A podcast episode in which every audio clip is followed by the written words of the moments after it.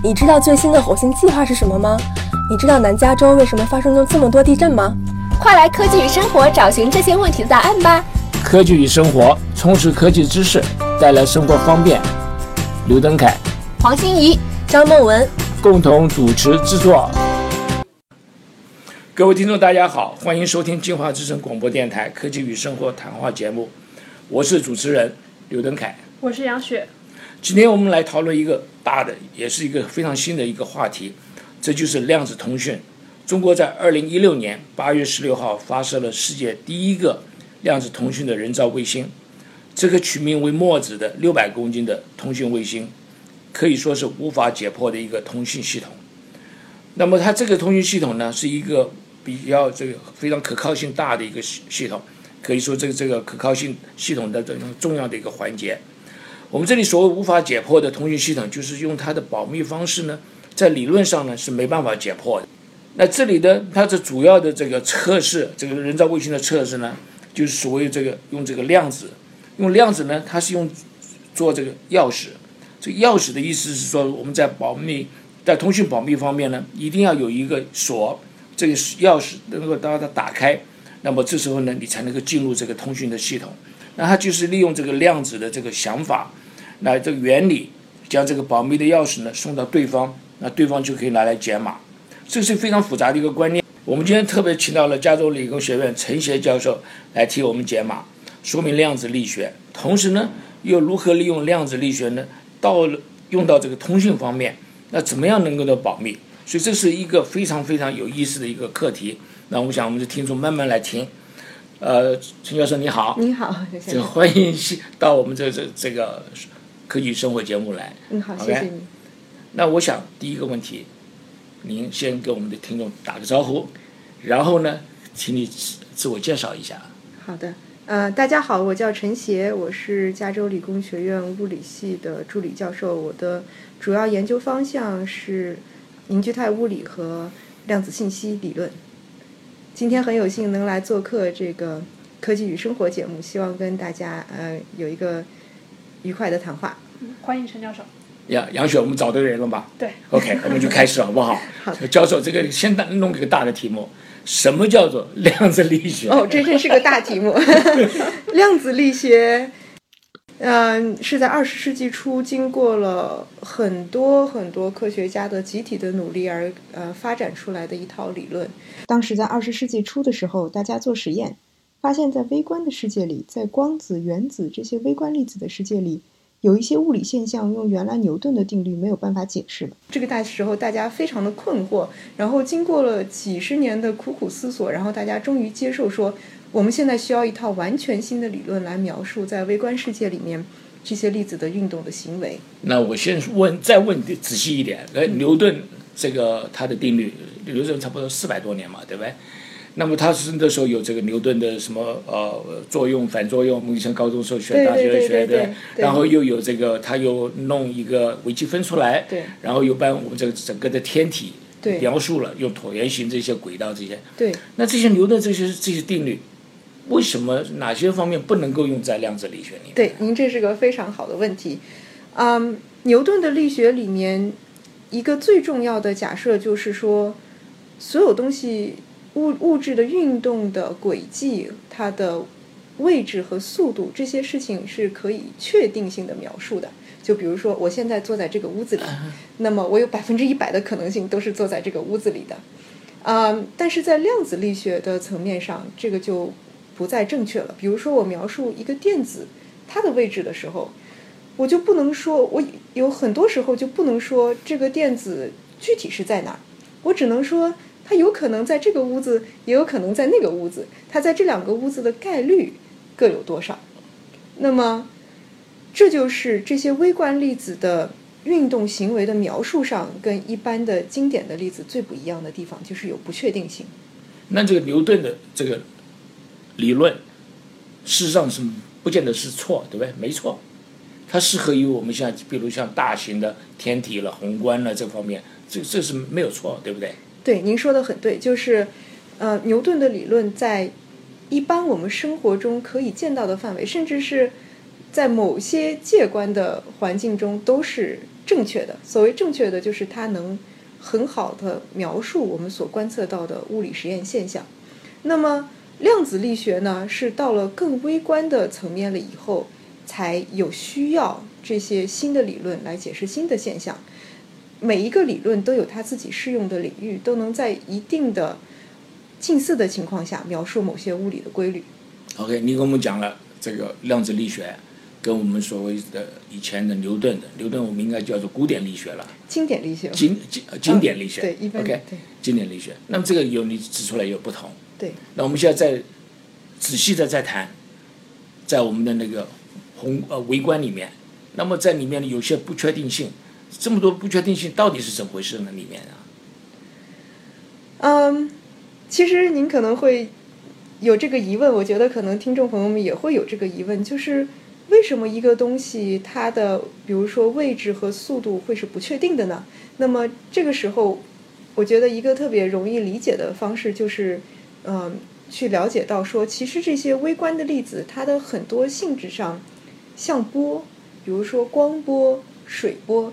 如果我们一个介质中，一个在水的介质中存在水波，或者在真空中存在光波的话，我们知道这些波是弥漫在整个这个空间里面的，它到处都有。所以，如果我要描述这个波的状态的话，一般来说我不会说啊这个波在这一点，而不在那一点，而是我会说这个波充满整个空间，但它可能在某个地方亮一点，在某个地方暗一点。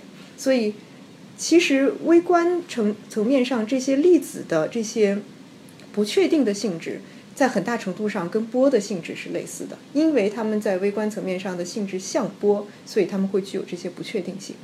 那我们讲到波，我们最最熟悉应该是什么？声波。声波，然后呢，我们可以看到是光波。对那光跟声，我们知道声的话是，它一定是在我们这个空气的介质里面走，对不对？你刚刚讲说描述的话，我不会说光走呃声波走到哪里，一定说声音大小了，好听不好听了。那光也是不是这样子呢？光是跟声是一样的吗？光跟声在很大程度上都是一样，它们都是啊、呃一些往前传播的东西，然后它们以一定的频率、以一定的呃速度去传播，所以它们俩其实嗯、呃在物理性质上是有很大的类似的。虽然说呃声波的产生原理跟光波的产生原理是不一样，但它们传播的行为是很类似的。那我们再回到你讲的微观，有微观里面那个原子里面有什么东西啊？我想也这个你跟我们叙叙述一下吧。对，原子里面首先就像太阳系一样，有个原子核啊，啊中间有一块儿啊、质量非常大、非密度非常大的一个核儿，然后这个核是带正电荷的，然后在这个核的周围呢，有一些电子在围绕它，就像我们这些卫星在围绕太阳一样。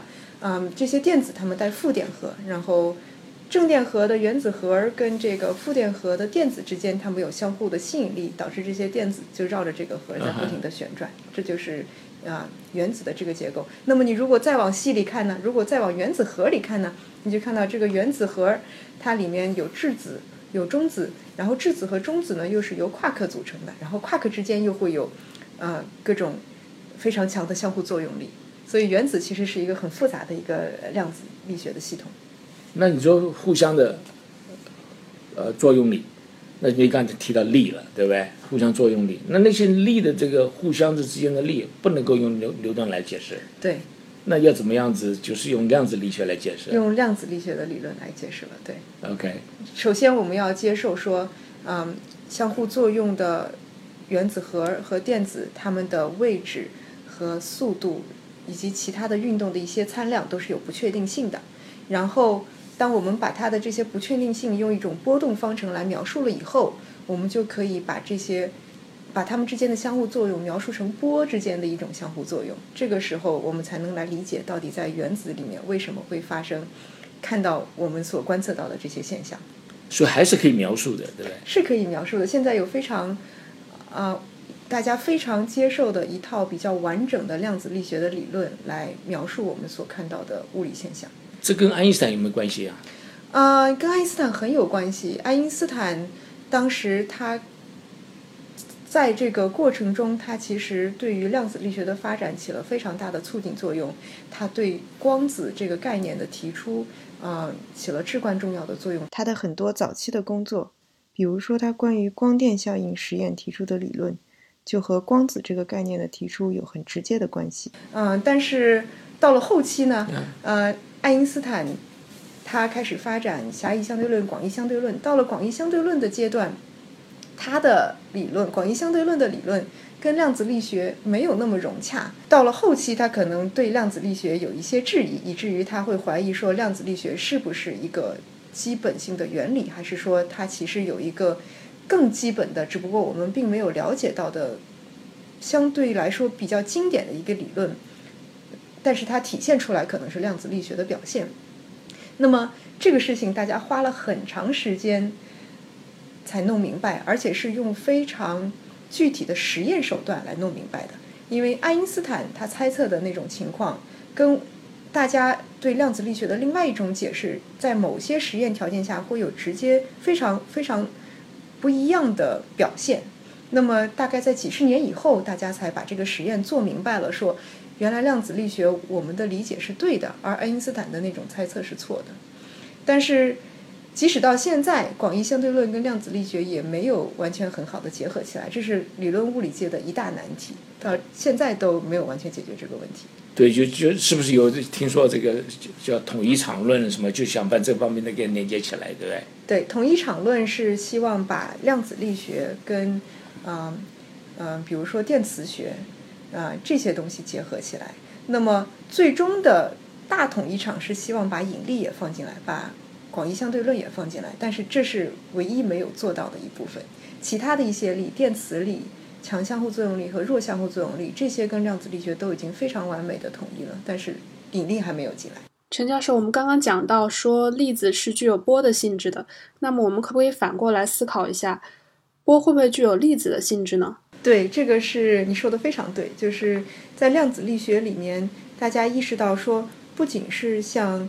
电子啊、中子啊、质子这种粒子具有波的性质，而波反过来也可以具有粒子的性质，这个也是一个很奇怪的现象。但是这个现象呢，其实，在啊，我们从光子这个名称就可以听出来，因为一般大家说光都觉得光就是波，对吧？波会在真空中或者介质中传播。但是呢，当二十世纪初的时候，大家做了一系列的实验，发现说。光，当你用非常精密的仪器去探测它的时候，好像看起来它的能量不是连续的，而是一份一份的。那就好像光是由一些很小的粒子来组成的。嗯。那么这个时候就出现了光子这个概念。光一个光子就是光波里面的一份能量，所以我们就管它叫光子，就是一个粒子一样的东西。嗯。所以在量子力学里面，相当于把波和粒子这两方面给揉在了一起。把这两个对物质的描述变成了一个东西，那么有可能我从这个角度看它像粒子，从那个角度看它像波，但是其实它们都是对世界的一种正确的描述方式。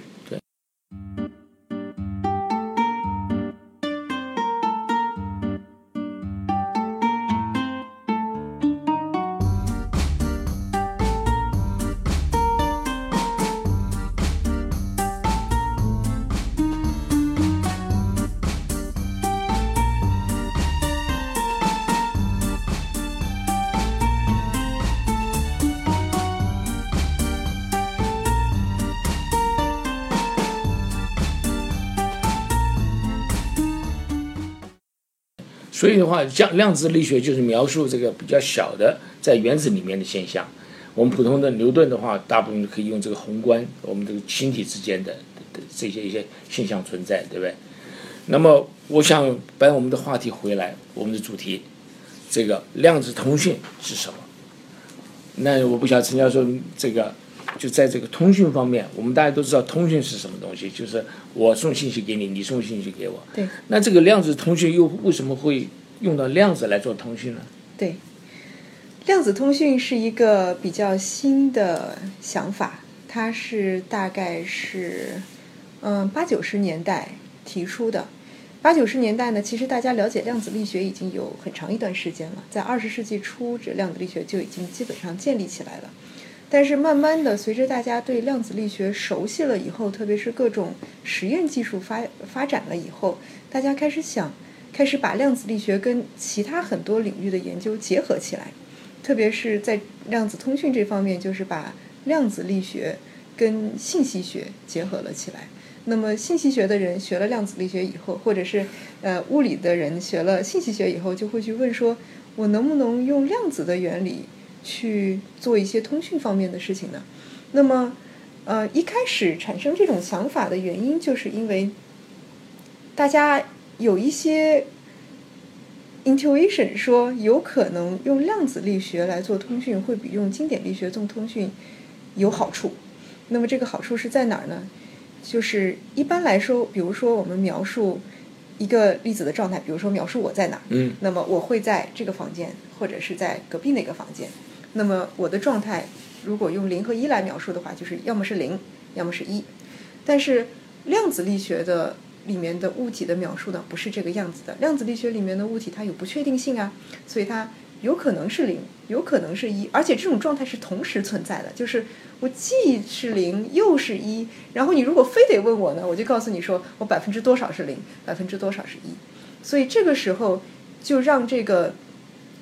存储信息的这个单元有了更多的自由度在里面，我可以把我的信息存储在这个这个粒子到底是百分之多少在零，百分之多少在一这个上面。我觉得这个有点悬。比如说我们讲通讯来讲，嗯，我问你一个问题，我一句话给你，一定要说非常非常精确，对吧？我不能告诉你说啊，你问我说这件事情对不对？我说我百分之八十大概是对的。那你一定听了不高兴，对对不对？我们的电脑、我们的电话，都是都是零跟一来来输送的。对，我零过去的时候一定是零，对我一时候一定是一。对，那这种情况下通讯才可靠。对，OK，那反过来用量子力学，如果送一个不可靠的东西的话，会有人用吗？对，您说的这个问题太好了。呃，是这样的，就是比如说我跟您之间要进行通讯，那么。我有可能送一个量子比特给您，那么先说一下什么叫比特。哦，好的，对，应该先说什么叫比特。比特大家其实都听说过啊，买电脑的时候大家都会说我这个硬盘是多少多少 G 的，或者是本来原来是多少兆的，现在是多少 G 的。那么它的单位呢都是比特，一个比特就是一个单位的零和一。就是一个英文是 bit，对不对？OK OK。然后你可以是。一千比特的，或者是一兆比特的，或者是一个 G 比特的，那么就代表了你这个存储信息的容量有多大。嗯，那么经典的计算机里面呢，我们管这个叫比特。那么如果它具有量子的性质，能有可能是零，有可能是一的话，我们就管这个叫 qubit，所谓量子比特。对。好，那么现在再回来说这个。嗯，用量子比特到底怎么来传信息呢？如果如果事情都是不确定的话，嗯，OK，那么这个事情是这样的，就是量子比特，当我把它制备在了某种状态的时候，嗯，那么它的不确定性取决于你怎么去看它。嗯，我觉得举一个例子吧，嗯，一个比较具体的量子比特的例子。大家最常用的量子比特的物质的载体呢，其实还是光，嗯，激光，激光是大家最经常用来做量子通讯的一个介质。那么我往光纤里面或者往空间打一束激光，那么这个这束光呢就能带着我的量子信息就能传播到另外一个方地方去。那么激光里面我用它的什么性质来做我的信息的载体，来做我的量子比特呢？我是用光的所谓偏振来做我的这个啊信息载体。我们都知道，光里面是电磁电磁场，那么电磁场在这个光波里面呢，它是振动的，它就会有振动的方向。那么当一束光朝着我过来的时候，它的振动方向呢，可以可以朝着不同的方向，比如说它可以是垂直的振动的，也可以是水平的振动的。这就是两个很不一样的光的偏振方向。那么偏振，大家可能觉得这个概念比较抽象，但其实，嗯，很多时候大家去买墨镜的时候，啊，你就会看到上面贴着说，我这个墨镜是偏振片的。偏振片的墨镜的好处呢，就是它不会对颜色产生改变。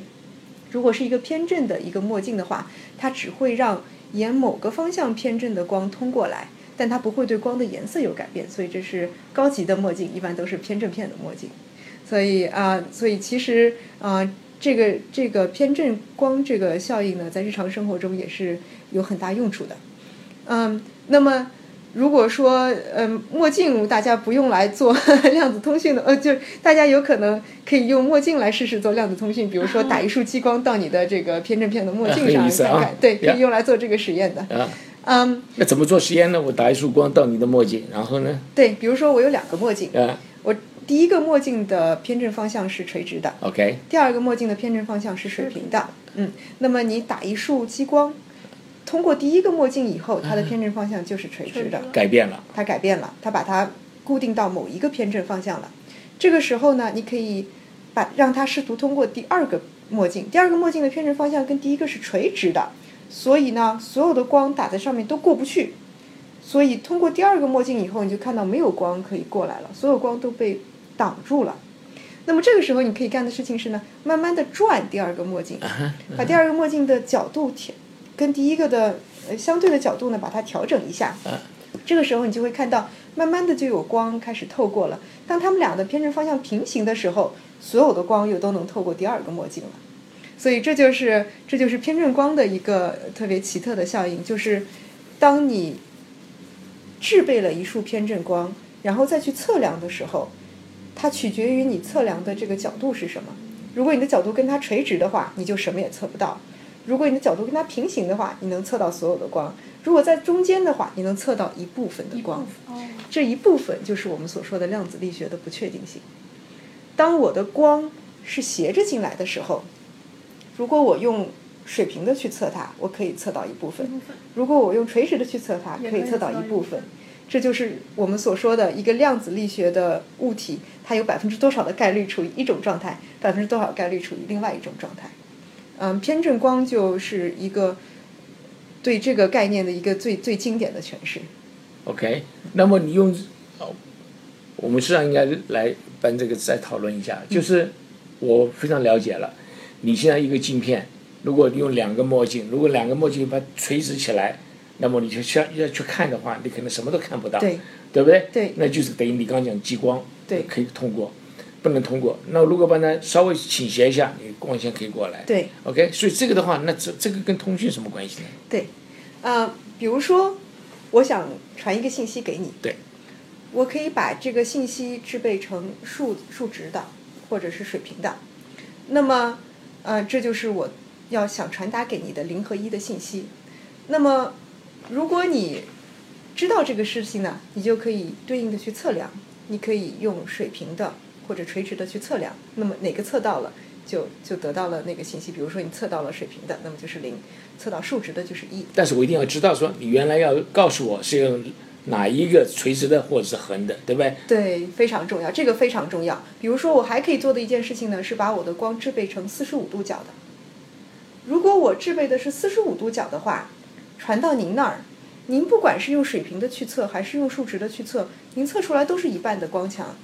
所以对于您来说呢，我传零给您，您也测到一半的光强；我测是给一给您，您也测到一半的光强。所有的信息在这个过程中就都丢失了。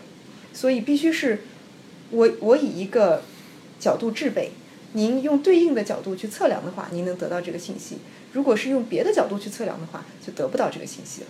所以我们一定要知道你原来用什么的语言。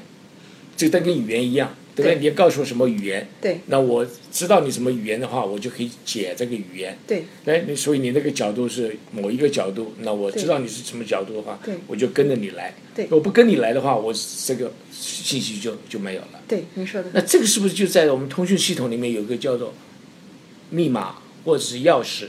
我一定要知道这个东西，然后才知道说我这个跟你怎么通讯。其实呢，这个不是在量子通讯中。密码的部分，这个是用来传递密码。其实，在量子通讯中，我们真正干的事情是，大家互相不知道，其实用的是哪个方向的光。我需要猜一下。我有可能，我有百分之五十的可能是水直和垂水平和垂直的，也有百分之五十的概率是我用斜着四十五度角的光。这时候我传给您呢，您需要猜一下，我不会告诉您。您需要猜，那么您就有百分之五十的概率会猜对，呃，那么就有百分之五十的信息丢失了，这是这是嗯很伤心的事情，但是也是不可避免的事情。但是正是由于这种百分之五十的概率猜对，百分之五十的概率猜错，才能保证我们说。我们这整个传递信息的这个 protocol 能抵抗外来的干扰，比如说有第三个人，他想窃听我们的，像杨雪好了，现啊，在杨雪 窃听我们的讲话，对，杨雪想窃听，杨雪这时候就拿了一个墨镜来，拿了一个偏振片的墨镜。那么杨雪也不知道我我我发射的这个光是什么方向的，对所以他也得猜一下我，也得猜。他得猜说，嗯，我猜这次是呃呃水平和数值的，我也在猜嘛，对吧？你也在猜对。但是呢，嗯，杨雪呢，如果她万一猜错了的话，嗯，比如说他猜错了，我其实送的是四十五度角的光，杨雪猜的是水平数值的。那么杨雪一旦测量了以后，她一旦把光通过了她的墨镜以后，这个光真的就成了水平数值的了，因为任何一个激光通过偏振片以后，它的偏振方向就跟这个偏振片是一样的了。所以杨雪在测量的过程中就改变了我当初发射的这个光子的偏振状态。那么您测到的呢？如果您碰巧也是用这个水平数值的方向去测量呢，您就发现哦，它送过来的光是水平数值的嘛。但是呢，回头咱们可以对答案，因为我信任您啊，所以我会跟您对答案。我说，其实我发的是四十五度角的光，您测到的是什么？您会说，哦，我怎么测到的是水平数值的呀？咱们俩怎么测的不一样呢？这个时候我们就知道这是杨雪在这儿干了坏事儿了，他窃听了。这有人窃听以后呢，这个通讯的东西就改变了，这样。对，所以就是说，窃听的人在他们窃听的过程中，他们如果试图得到这个量子信息的话，他们就不可避免的会改变这个量子信息的状态，他们有一定的概率改变这个状态。那么，如果我们重复的做这个实验的话，就有很，比如说百分之五十或者百分之二十五的概率会发现说。杨雪干了这件坏事，那么一旦他被发现，我们俩就可以说，那我们终止这个通讯。为了保密起见，我们终止通讯，我们重新来，我们去检查到底是哪儿出了这个 bug，到底是谁在窃听，我们把这个因素除掉以后，我们重新开始通讯。所以说，这个这个，当然这个通讯的过程呢是非常复杂的。我先要送一些过去，然后您要猜，然后我们还要有一些部分是要用来对答案的。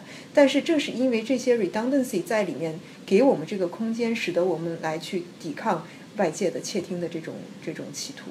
那我们讲再回到我们这个古典的这个通讯系统，我们讲二次世界大战的时候，对你知道不知道二次世界大战的时候，美国嗯对日本，嗯，在他打中途岛中途岛之前，他对他这个解密完全是解了。对，，OK，但是解了密，他解完以后呢，他不让日本要知道，嗯，所以他有时候呢故意要办这个信息啊，反而是假装是没有听到这个信息一样，嗯。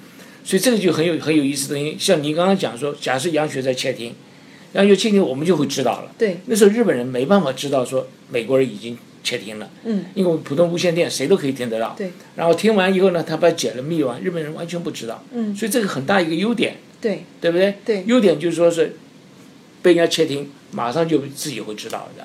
对，所以这这是量子信息跟经典信息的一个很大的不同。量子信息有一个性质叫做不可复制。量子信息，如果你试图复制的话，你没有办法很完美的复制它，因为在复制之前，你都要取一个方向去测量一下嗯，有可能在这个测量的过程中，你就改变了这个状态。那么这个时候，你在试图复制的话，也只是基于你测量的这个结果去复制的。所以，正是由于这种不可复制性，导致如果一方窃听了这个信息，然后他试图把这个信息存下来的话，他必然会留下手脚，必然会被发现。所以，这是这是量子通讯用来保密的一个基本的原理。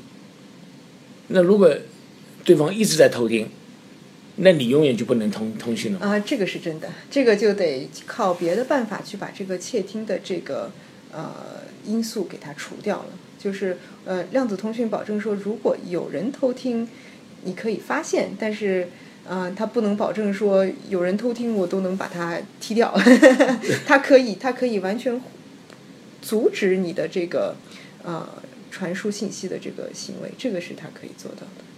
嗯那我们一般这个通讯系统，我们常常听讲到，我刚刚有提到了，比如像一把钥匙，就是说以前来讲的话，你一个通讯，我们最早以前啊，用那个又叫做密密码，对不对？密码就是您要通的信经过一个密码书，把它翻译成不同的码，那我去听的话，完全呃就完全没有意义。那除非我有一个同一个密码书，然后把它转换过来。像这个的话，跟我们刚刚所讲的这个有有有没有什么相关性呢？对，这就是量子力学呃量子信息里面一个最重要的一个 protocol，叫做 quantum key distribution，就是量子密码的传递。嗯。所谓 quantum key distribution 呢，其实它传递的还是像您刚才所说的密码本儿，比如说电影里《零零七》电影里 James Bond 他会带一个小密码本儿。对。啊，那么一般来说呢，这个密码本儿要做的很小，对吧？然后最好还是月后积分的。呃，那么，嗯，那么如果有这个密码本儿的话，如果两个 party 之间能分享一个密码本儿的话，他们就能非常安全的传递信息。但是最难的地方就是如何安全的分享这个密码本儿，啊，那当然，如果 James Bond 上场，那，他有很好的办法，但是理论上永远没有办法保证说 James Bond 不会被别人杀掉，或者说他的密码本不会被别人偷去复印一份儿。但是如果用量子通讯呢，就可以在理论上保证说，如果我用量子通讯的这个方式试图把密码本传递给你，那么如果有人窃听，它就会被发现，那么我们可以重新来。因为密码本本身是不带信息的，密码本本身只是用来对密码的，嗯，只是用来呃加码和解码的。所以传递密码本如果失误了，我们可以重来一次，这个没有关系。当我们完全确定说密码本的传递是安全的，没有人窃听，只有我们双方知道密码的时候，这个时候我可以把信息发给您了。这个时候，即使别人窃取了这部分信息，因为他没有密码本，所以他是也是没有办法知道我想跟您说什么的。而当您接受到了那个信息以后，再用密码本一解，那么就知就知道我想跟你说什么。所以刚刚就，您刚刚这个答案就解释了我当初问的您的，就是说，假设袁袁杨雪一直在偷听我们讲话，对，那我们就不能够，如果按照这个量子的这个通信的话，我们两个几乎不能讲。讲话，除非把那个因素给除掉。对。但是如果你用这个钥匙的这个观念的话，我们就知道，只要钥匙没有人偷听，啊，那我们两个之间的这个通信的话，就会非常非常保密。对，如果能把传递密码本的这个过程，把传递钥匙的这个过程，确定它是完全安全的话，那么之后的通讯就可以啊，就可以进行了。对，这个是对的。就因为我们两个讲话都加密，对吧？基本上是加了密。我们只要在这个加密的钥匙没有被人家偷听的话，那我们永远可以再讲话。那么这个时候呢，那如果杨雪偷听我们的，没关系，让他去听。对。哎，但是他去去偷听我们的密码的话，那我们马上就发现，那我们就密码再改变，然后我们就所以我们俩交流密码本的这个过程是需要用量子通讯的方式，用用激光、用光子来进行的。但是当交流完密码本了以后，分享完密码本了以后，在传递新的信息的过程中，其实就打电话说就好了。一般的那种通讯方式就可以。对。呃，那陈教授，您刚才提到了很多量子通讯，就是去用量子力学来传递信息。那我们可不可以，就是像电影里面看到那样，去把一个人从一个从一个位置传到另外一个位置？这种能能否用量子力学来实现？啊，你这个问题问得很好，就是我有的电影里面也会出现这样的场景，比如说啊，一个人站在一个仪器里面，然后你按一个 button，然后这个人咣啷咣啷咣啷嘣，然后就从另外一个星球冒了出来。嗯，这个呢，在量子力学里面，在量子通讯里面还真有类似的东西，但是它传的不是人，而是人里面所有的电子、质子、微观粒子的这种状态。那么这个。过程呢叫做 quantum teleportation，就是说，我把一个量子物质的状态能传到另外一个地方去。但是我首先这两个地方都要有同样的物质，比如说在我这儿有一个电子，你那儿有一个电子，那么我们之间可以进行这个 teleportation 的操作，使得你那儿的电子能变成我这个电子的原来的状态。那么我就把我这儿电子的这个量子的信息传到了你那儿去。那么当然了，呃，如果咱们说非常极端的情况，比如说我我有一个人在这儿，那么这个人当然是由很多的量子力学的微观粒子组成的，有有原子核，有电子，然后它们在组成呃细胞，细胞再组成人。那么如果我能把所有这些微观粒子的量子状态传到你那儿去，那么首先当然在你那儿你要有对应的原子核，有电子，然后有所有的物质在那儿。那么咱们俩之间如果能实现这种 teleportation 的操作的话，那么我们俩我在这边按个 button，你那边的 电子质子就开始自组装，组装成了一个我这边的原来这个人的状态。那么当然这个讲起来就有点科幻的效果了，因为实际上现在在实验室里啊、并没有办法实现这么大尺度上的一个呃 teleportation 的操作。一般实现的操作都是嗯几个粒子，呃基本上在十个粒子以下的这个尺度。那在两个地方的粒粒子之间传输状态是通也是通过粒子来传输吗？哦，这个问题很好，对，嗯，这个就涉及到量子力学里面一个特别神奇的概念，叫做纠缠。纠缠的意思就是我说，刚刚早期问什么叫纠缠，对吧？哎，我当时就逃了这个问题了，现在我还是逃不掉，我还是来解释一下。对，纠缠是量子力学里面一个特别神奇的效应，就是说一个粒子的量子状态跟另外一个粒子的量子状态呢，它们俩完全相关。比如说两个电子，它们的自旋的方向，如果两个粒子是纠缠起来的，那么它们的自旋方向有可能总是指向一个方向。比如说这个是向上，它也向上；这个向下，它也向下；这个向左，它也向左；这个向右，它也向右。但是你单独去看其中某一个粒子的时候呢，它什么状态都有可能。嗯，每一个粒子自己本身是乱的，但是它们俩之间的这个关联是 perfect 是完美的。所以，当我们俩之间有这，如果能分享一个纠缠的对儿的话，这个纠缠对儿就能帮助我们来实现这种量子状态的传递。所以，其实，在实现量子呃 quantum pro teleportation 这个这个过程的时候，首先需要的是我们俩之间分享一对儿纠缠对儿。那么纠缠对儿呢，大家呃一个在实验室里一个很多时候产生它也是以激光的形式，那么产生一对儿激光，它们俩的状态是纠缠的，就是说，比如说这个激光的偏振是竖直的，那么这边也是竖直的；这个激光的偏振是水平的，这个也是水平的。那么当我有这么样两束纠缠的激光的时候，那么我把一束激光送给你，一束激光送给我，咱们俩之间就分享了纠缠的这种性质。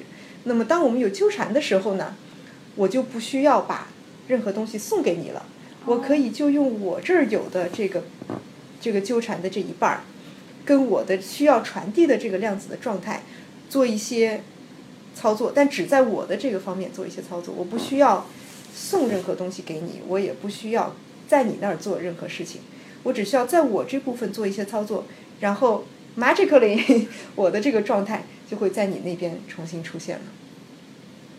我觉得这个是在让我想到很很很很多东西，比如说这个漂亮的这个电影明星，男生女生都一样。那杨杨雪说：“OK，我要订这个一号的。”然后杨雪旁边呢，搬一大堆石头，石头把它打破，然后就一大堆沙沙子，对不对？然后就是那些他杨雪旁边的成本，那那些的话就可以用我们这个刚刚讲的这个呃叫不是叫做什么东西？纠缠。不是呃纠缠了，或者还有一个叫做 teleportation tele teleportation，那就把那个漂亮的电影明星、漂亮的女生、漂亮的男生，哎，就是传到杨雪这里来，对不对？杨雪那个但是原来的还在。这个状态就消失，unfortunately 还在 原来就消失。OK 原来的状态就不存在。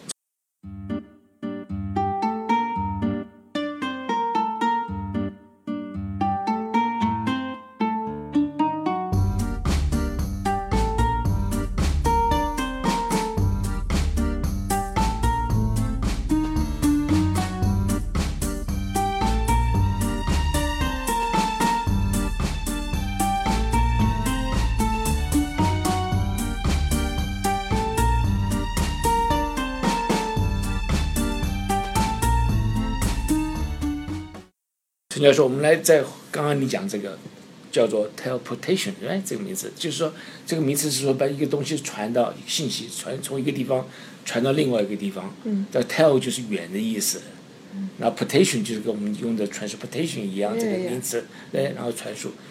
我就现在回想到，我以前小的时候念本书，其实际上也不小了，就是最近的事情，就《爱丽丝仙仙游记》，我最近又看了这本书，你知道，我就记得里面讲的很清楚，爱丽丝小的时候，她这个因为一个人在后在后院子，她就下了一个洞，然后这个洞就到另外一个世界上去了，对不对？那这个的话，我觉得就让我想这故事，呃同时让我想起了爱因斯坦有这个虫洞的观念，从一个他所谓的一个一个界到另外一个界，哎，那这个跟你这个 teleportation 的话，好像有点类似关系的东西在里面了。您说的很对，就是这个，大家现在确实有猜测说，这个爱因斯坦这些虫洞的理论跟 entanglement 是有非常紧密的关系的。这也是大家现在试图把广义相对论跟量子力学结合起来的一个很重要的一个想法。陈教授，我们刚刚讲了这个量子的理论，讲了量子理论在这个通讯方面，对不对？我们那还有很多有关量子的应用，我可以想到了，比如像我们常常提到的量子计算，是的，我们要不要试试看，这跟同跟我们的听众们介绍一下，对，什么叫量子计算？嗯，量子计算其实跟量子通讯都属于量子信息的领域，它们的基本单元都是量子的比特。那么刚才讲过，这个在通讯上面用的量子的比特主要是激光。那么从一个地方传到另外一个地方，那么打一束激光就把这个信息带过去了。那么量子计算机呢，它也是类似的基于这个量子的比特。那么也是在量子比特的基础上做操作，但是它的量子比特呢，我们一般不用激光，因为激光会跑嘛，抓不住它，所以我们一般用其他的量子单元，比如说小的离子、小的呃那个原子，用它们的比如说自旋的一些性质，或者是其他的，包括啊、一个超导的电路啊，包括呃一个嗯金刚石里面的一些杂质的量子的这个性质，用这些比较固体的物质来做我们信息存储的单元，就像我们现在电脑的这个硬盘一样。那么只不过，嗯，如果你真去看一个量子计算机的话，你现在会看到一个巨大的实验室，里面有一个巨大的冰箱，巨大的冰箱里面有很多很多束激光对着一个很小的地方，那个很小的地方里面就是我们存储所有量子比特的核心部位所在。嗯，然后呢，我们把这些，比如说呃原子、分子、呃离子，trap 在这么一个很小的空间了以后，我们把这个系统的温度降低，保证它们的量子的性质比较明显，然后把整个屋子给它挡挡上光，不让外界的噪音进来。这个时候，系统的量子性质可以保证的比较久。那么，如果这时候我们再想做操作的话，我们就有目的性、有设计的打上某一些特殊频率、特殊形状的激光。那么这些激光就会让里面的这些量子比特之间相互作用，而且自己在里面产生变化，这就能实现我们的量子计算。那我们讲计算机，大家都说非常清楚，计算机我说最简单的用零跟一，就是刚才讲比特。对。然后我们用个零一个一，把它换成呃一个数一系列的数字，那我们就知道可以做加法，对可以做减法。对。那这个量子电子计算也可以这样做吗？它可以，你可以让它也像经典计算机一样的工作，但是它神奇的地方就在于，它不仅可以像经典计算机一样工作，它还可以有更多的可能性。比如说，它的状态不可以不可以是不只是零或者一，而是零和一的共同存在的那种状态。嗯嗯嗯那么这个时候，我们用这种共同存在的这种可能性，就能扩大我们的计算空间，从而同时实从而实现更多的计算的操作。像这个方面，现在理论呢，还是有东西出来了？对，现在，嗯，各大公司、各大实验室都在争相的实现量子计算机。那么，包括 Google、IBM、嗯 Microsoft 的这些大公司，他们都在都有很多的投入，嗯，实验上实现一个量子计算机。当然，一个大规模的成型的量子计算机现在还没有出现，但是小规模的已经有了。嗯，几个比特的，或者是十几个比特的，这些已经都出现了。当然，这些计算机还都太小，还没有办法真正实现有用的操作。但是，嗯，我在有可能在可以预计的将来，我们能达到一个嗯规模，使得量子计算机能真正的做一些有用的事情。那这好处是在哪里？呀，您问的这个问题很重要。为什么要我们要花那么多钱、费那么大劲去造一个量子计算机呢？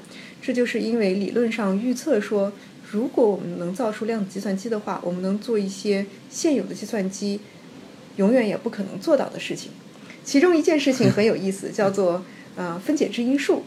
分解质因数，我觉得可能大家呃都学过，就是给你一个比较大的数，比如说十五。然后让你把它分成另外两个整数的乘积，就三乘五了。三乘五，对。那么十五我们都会啊，那要是二十一我们也都会，三乘七，对吗？对。但是如果给你一个一百位数字的整数，那就可能很难了。那么我们能能干的办法，要我我干的办法就比较笨，就是找出来比它小的那些整数，一个一个去试，看看是不是它的质因数。那么一百位的整数，虽然说人来分解是非常困难的。但是现在的计算机是有可能把它们分解出来的，但是如果是两百位甚至是两千位的整数呢？那么有可能现在的计算机都要花很久很久的时间才能把这样的整数给它分解出来。所以这个是一个一直以来非常大的一个难题。那么正是因为这个是一个非常大的难题呢，所以它这个问题能被用来作为保密的一种办法。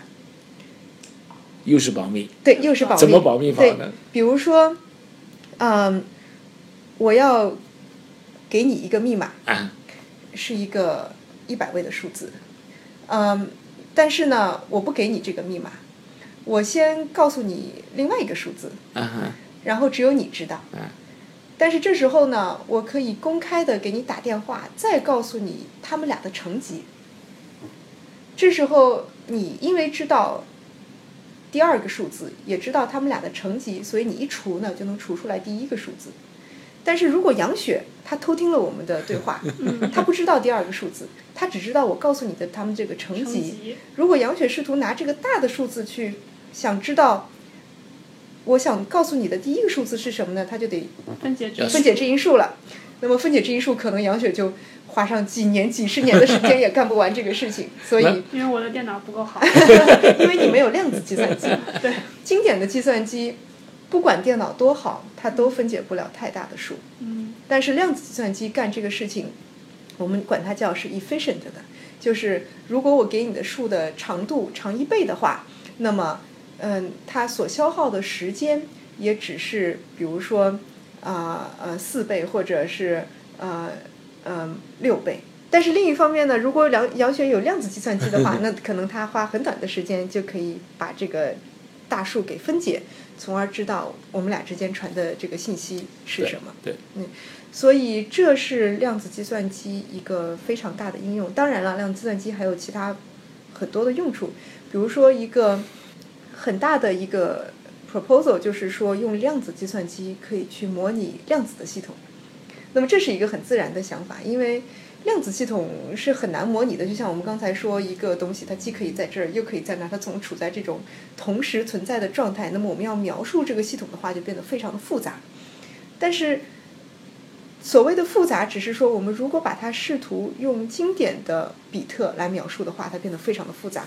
如果我们用量子计算机里面同样能实现这个同时存在的这个状态的话，那么它就不复杂了呀，它本来就是这样子的，就是一个比特对。然后，所以我们在不管是在物理、在化学、在工业界，一个很大的问题，比如说是模拟各种材料的性质，从分子层面的材料，一直到薄膜材料，一直到体的材料，这些材料的性质是大家非常想了解的，而且特别是它们在量子层面的这些性质是很有用处的。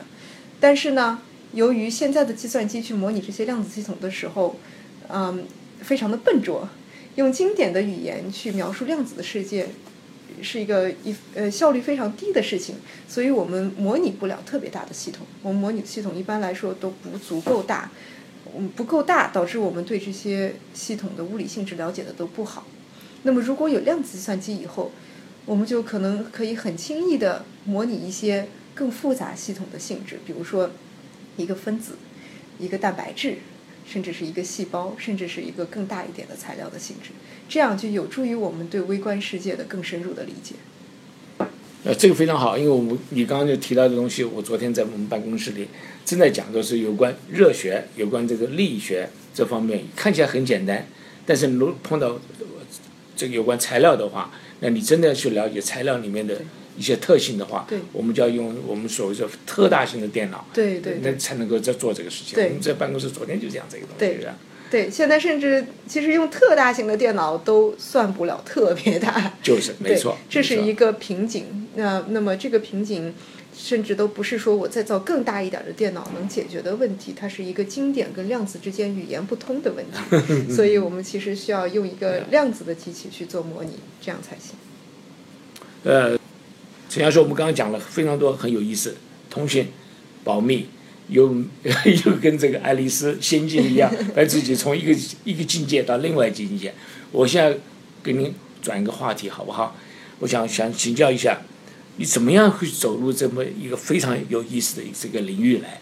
然后同时呢，又在这个非常有名的这个学校里面教书，你当初怎么会有这个机会走入这个领域的呢？对，当初，嗯、我本科的时候念书的时候上量子力学的课，我就觉得量子力学挺好玩的。嗯，一方面觉得它很奇怪，但是一方面这一套理论又能自圆其说，而且能跟实验符合的这么好，就让我觉得很神奇。那么，嗯、后来到了研究生阶段呢，就开始接触到呃量子信息的这些理论。量子信息的理论也特别的，从一开始学生的角度看起来好像很简单，就是它假设我们有一些量子的比特，然后我们就可以拿这些量子的比特来做操作。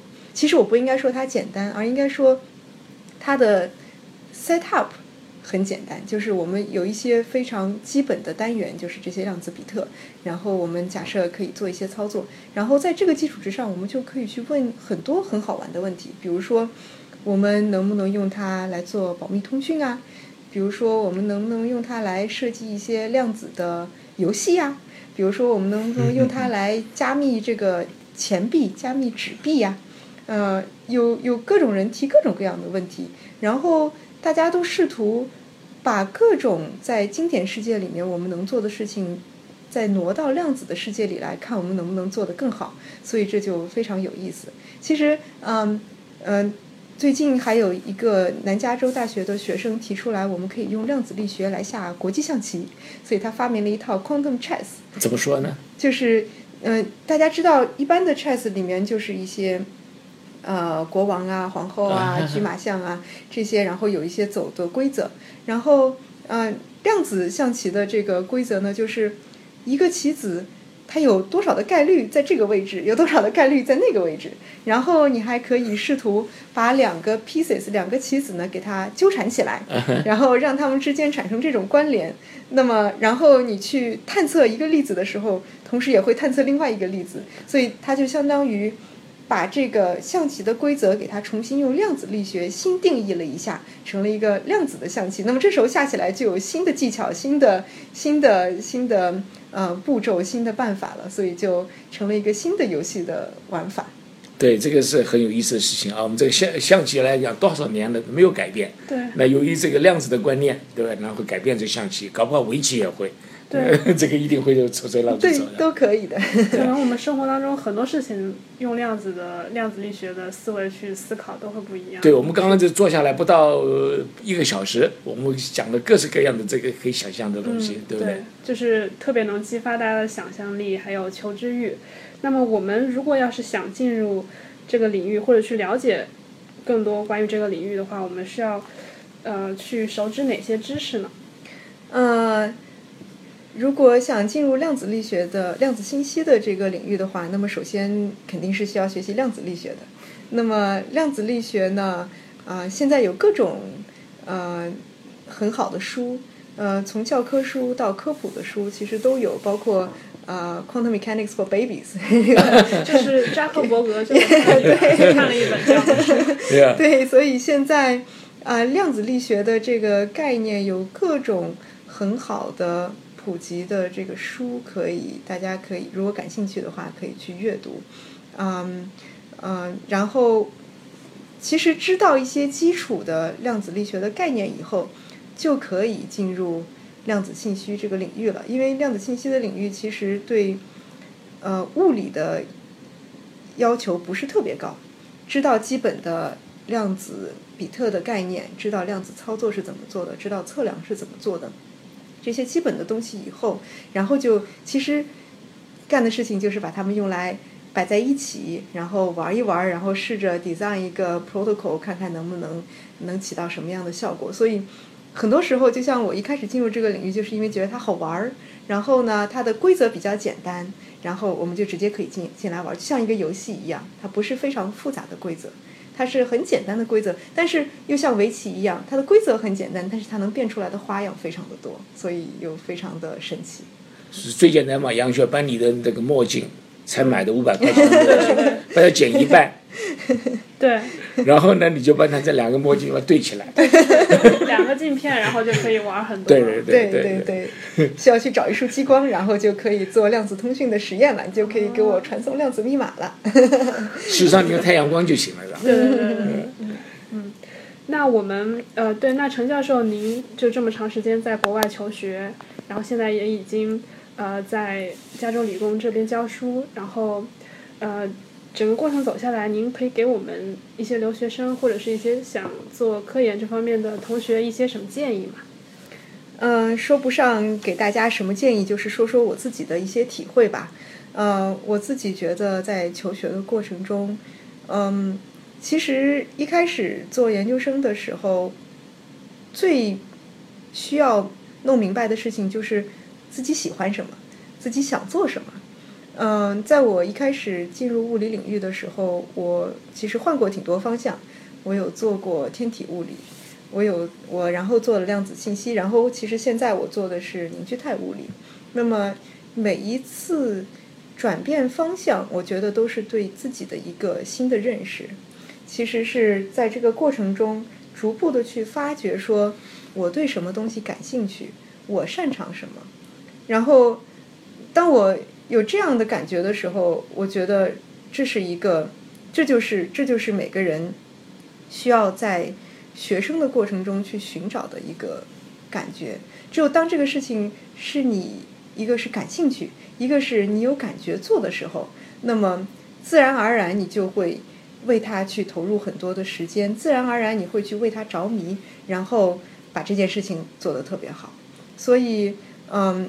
我觉得，当然，知识的储备是需要的，然后，嗯，用功努力也是需要。但是，我觉得，在我的这个求学过程中，最重要的一个就是兴趣，兴趣支撑着我，嗯，一路走下来，然后在这这个研究的领域里面乐此不疲。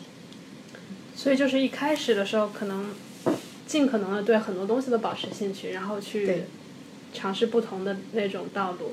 对，然后寻找到自己最喜欢的，就一路钻研下去，这就是对。而且不要怕改变，就是经常是一开始试的东西，其实可能觉得并没有那么合适。那么这个时候，嗯，改变是永远不嫌晚的，因为人的一辈子很长，只有当你找到了你最合适做的时候，后面的事情就会更加顺利了。陈教授，我们今天这个花了好呃呃。谈了这些这个量子东西，真的很有意思啊！可以让我想象各式各样的这个花样都可以可以想象出来。我们这时间到了，我想请教授把你讲的各式各样的东西呢，来给我们稍微做个结论好吗？好的，嗯，我们今天首先是从量子力学开始谈的，说量子力学是什么，它跟经典的牛顿力学有什么区别？为什么我们需要量子力学？就讲到了量子力学的一些奇特的性质，比如说。对于物质的描述，一方面像粒子，一方面像波，啊，而东呃一个物质它的运动的轨迹总是有不确定性的，有的时候在这儿，有的时候在那儿，而且是同时存在于这两种状态。那么基于这种量子力学的这种奇特的效应呢，啊，我们就讲了如何把这个东西运用到通讯当中，就产生了量子通讯的这个概念。那么量子通讯，我们介绍了说。呃，它是基于量子比特的。那么量子比特的一个特别简单的一个例子就是偏振光。那么，如果大家试图做实验的话，可以去拿你的偏振的墨镜，然后嗯看一看是能不能做一个量子通讯的实验。那么可以做的实验就比如说包括我们叫做量子密钥传递，就是嗯从一一个人给另外一个人传递密码本儿，然后这个过程中用偏振光来传递的话，就可以抵挡住外界对它的干扰和窃听的效果。一旦外界试图窃听的话，那么就会改变我传的这个信息的状态，就会被原来的传递的双方发现。所以这个是大家啊、可以试着用墨镜做的实验，当然这需要比较好的激光器才能才能做出来。啊、然后之后我们又讲了一个特别有意思的现象，叫做 quantum teleportation，就是把一个物质的量子状态从一个地方瞬间传到另外一个地方。啊、那么这个传的过程中呢，又需要一个非常有意思的概念，叫做纠缠。